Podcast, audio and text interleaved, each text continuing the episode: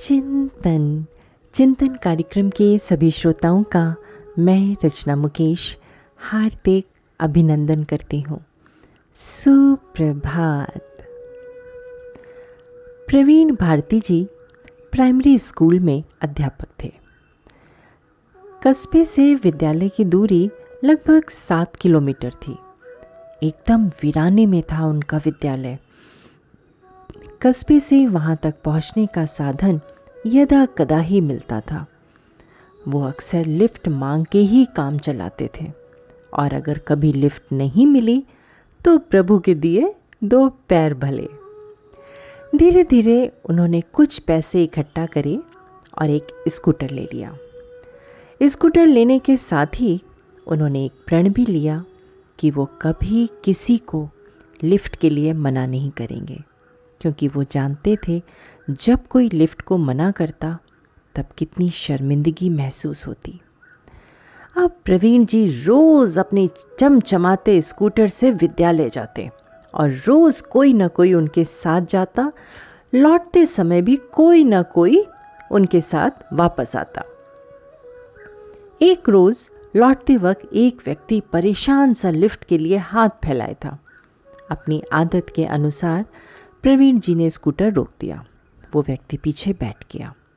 थोड़ा आगे चलते ही उस व्यक्ति ने छुरा निकालकर प्रवीण जी की पीठ पर लगा दिया। जितना रुपया है, वो और ये स्कूटर मेरे हवाले करो।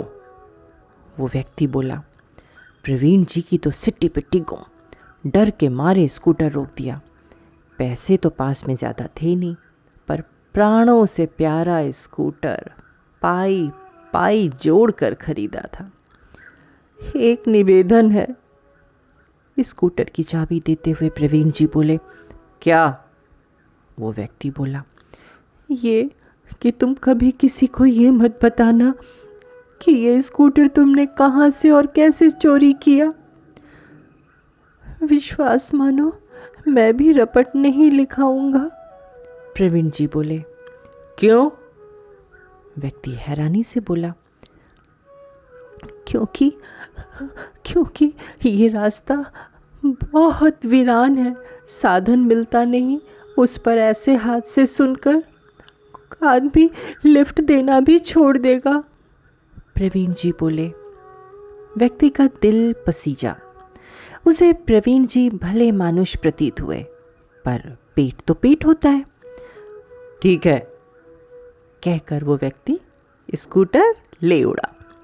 अगले दिन प्रवीण जी सुबह सुबह अखबार उठाने दरवाजे पर आए। दरवाज़ा खोला तो स्कूटर सामने खड़ा था। प्रवीण जी की खुशी का ठिकाना ना रहा। दौड़ कर गए और अपने स्कूटर को बच्चे जैसा प्यार करने लगे। फिर उन्होंने देखा उसमें एक कागज़ भी लगा था। उन्होंने उसको निकाला और पढ़ने लगे। वो चोर ने उनको चिट्ठी लिखी थी। उस चोर ने लिखा था, माँ साहब, ये मत समझना कि तुम्हारी बातें सुनकर मेरा हृदय पिघल गया। कल मैं तुमसे स्कूटर लूट कर उसे कस्बे में ले गया। सोचा भंगार वाले के पास भेज दूँ। इससे पहले मैं कुछ कहता, भंगार वाला बोल पड़ा। अरे, ये तो मास्टर साहब का स्कूटर है। अरे मासब ने मुझे कुछ काम से भेजा है। कहकर मैं बाल बाल बचा। परंतु शायद उस व्यक्ति को मुझ पर शक सा हो गया था। फिर मैं एक हलवाई की दुकान पर गया। ज़ोरदार भूख लगी थी तो कुछ सामान ले लिया। अरे, ये तो मासब का स्कूटर है। वो हलवाई भी बोल पड़ा।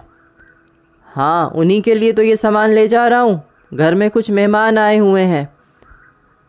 कहकर मैं जैसे तैसे वहाँ से भी बचा। फिर मैंने सोचा, कस्बे से बाहर जाकर इसे कहीं बेचता हूँ। शहर के नाके पर एक पुलिस वाले ने मुझे पकड़ लिया। कहाँ जा रहे हो? ये मासब का स्कूटर तुम्हारे पास कैसे? वो मुझ पर गुर्राया, किसी तरह उससे भी बहाना बनाया।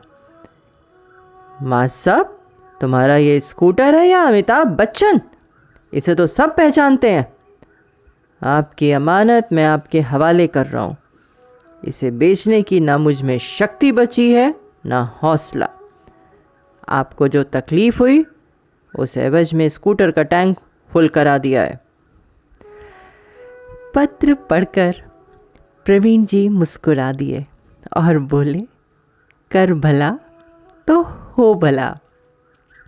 सचमुच दोस्तों, जब हम भलाई करते हैं तो भला ही होता है, बुरा हो ही नहीं सकता है। चिंतन ज़रूर करिएगा। आपका दिन शुभ एवं मंगलमय हो।